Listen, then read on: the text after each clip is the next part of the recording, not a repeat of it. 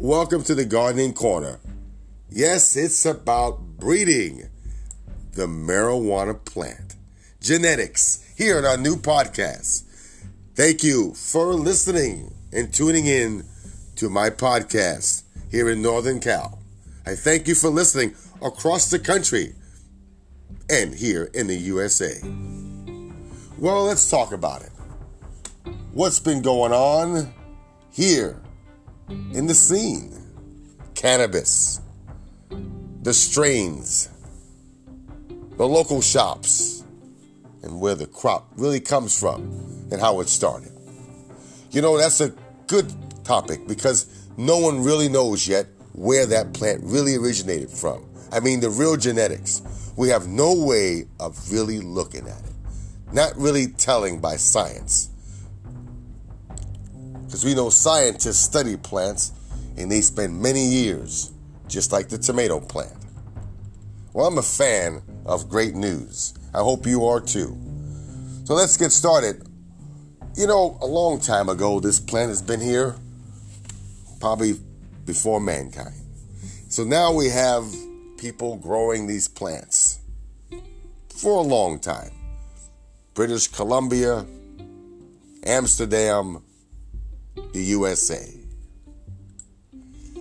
It's been great. It's been wonderful hearing about these great plants that people like. They smoke, they use for their wounds, their aching bodies. Well, the consumer is concerned about where the plant really comes from. They like to know, wouldn't you? Well, let's begin. How's everybody doing? I'm hoping everybody's fine out there. It's a new year, and let's get going. Hopefully, you'll reach your goals. Don't forget, subscribe, comments, ring that bell.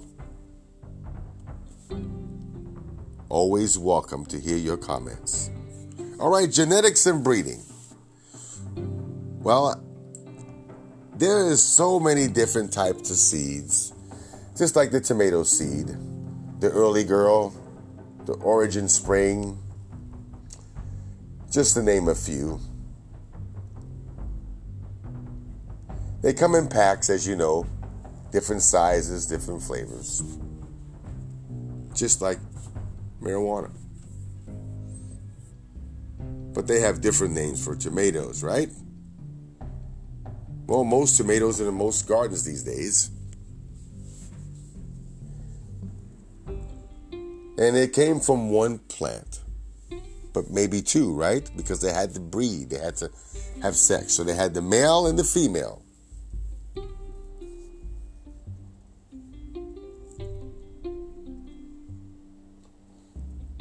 Well, in the marijuana plant world, as I hear out there,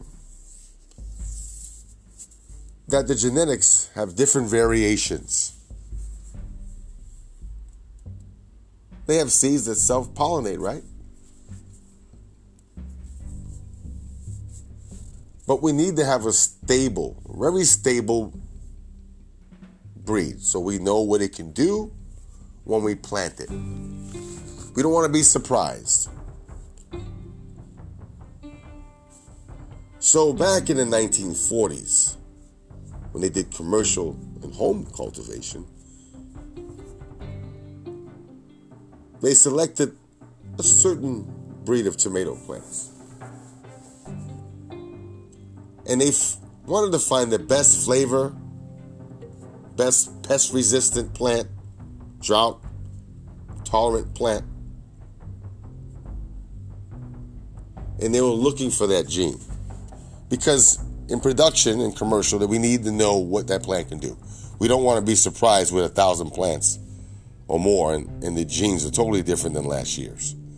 That means the the corn is going to be different. The uh, the soybean will be different. It'll be it'll be crazy. It'll be it'll be like not even worth doing it because you don't know what you're going to get the next year on your crop on your land.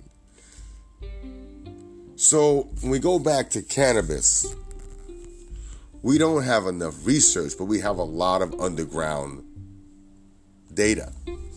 But now the data has to come out to the open, which it is. We have hybrids, right, which is the original, right? I mean, we have a F1, which is a number one hybrid, which is the original plant, the original seed, kind of very close to the genetics, probably like 90%. But to find that plant, you might have to go through 100 to find the right genetic. So we need to really get down to what is the real plant, what is the original plant, so we don't have to go through 100 plants. So we can clone that plant and grow that same genes, same, the same genetics, and in the same conditions. Now the conditions do change, but that plant should be able to tolerate the different conditions. I Hope you understand that. Because we want the same yield, okay? The same amount of money. In the stock market, you expect to have corn at a certain, right? A certain amount of what? Weight, certain color, taste. Well, we want that what also with the cannabis plant. But we don't have that right now. We have people growing 100 plants and they're all different. The same name, like let's go with uh, uh, locally, we have a guy called Soil King here. He has whatever what he has, this stuff. Uh, Mama's cheese, they call it, right here online here.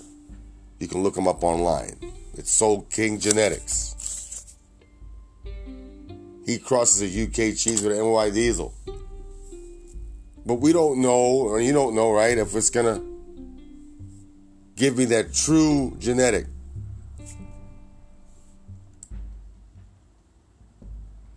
So having this variation is is is, is good, but not to not know what it's gonna the next plant's gonna do from the other one. Uh, from the maybe you had maybe hundred seeds and you popped them all in your big commercial facility, and you find only fifty are worth having, but you don't know if those fifty are gonna be good. So that being said, what they've done, they've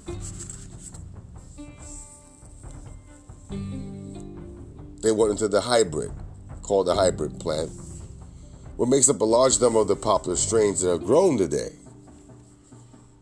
And there's thousands of hybrid seeds. But that doesn't tell you that it's the original seed because it's a hybrid we're close to that genetic, but how close are we to that plant that produces that amount of weight, that color, the look and taste and smell all the time? That's a big challenge.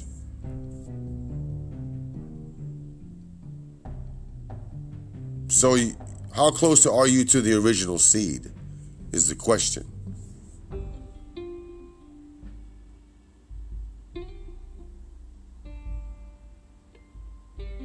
So we need to really study that and really know what we're growing instead of guessing. Now, that's if you're concerned about the gene.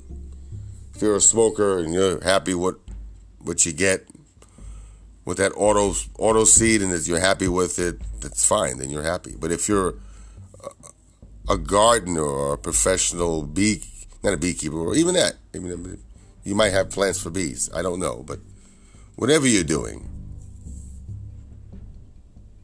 you want to know the correct plant is going to do the correct stuff for you because you don't want to grow something that's like, wow, this is terrible. You want to make sure it came from the original place, original family. So since the underground now is coming, not from the underground, now it's on this platform today as we speak.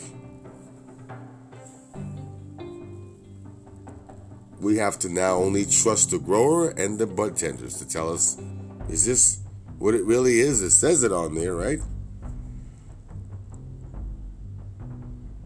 So, you and me as consumers, if you do consume this, you go to your local club, good for you. If you're growing it, it's up to you. But truly, it's something to think about. Because do I really have that clone? Am I really getting what I paid for? Or do you really care about the plant? What it does for us? So I leave you with this.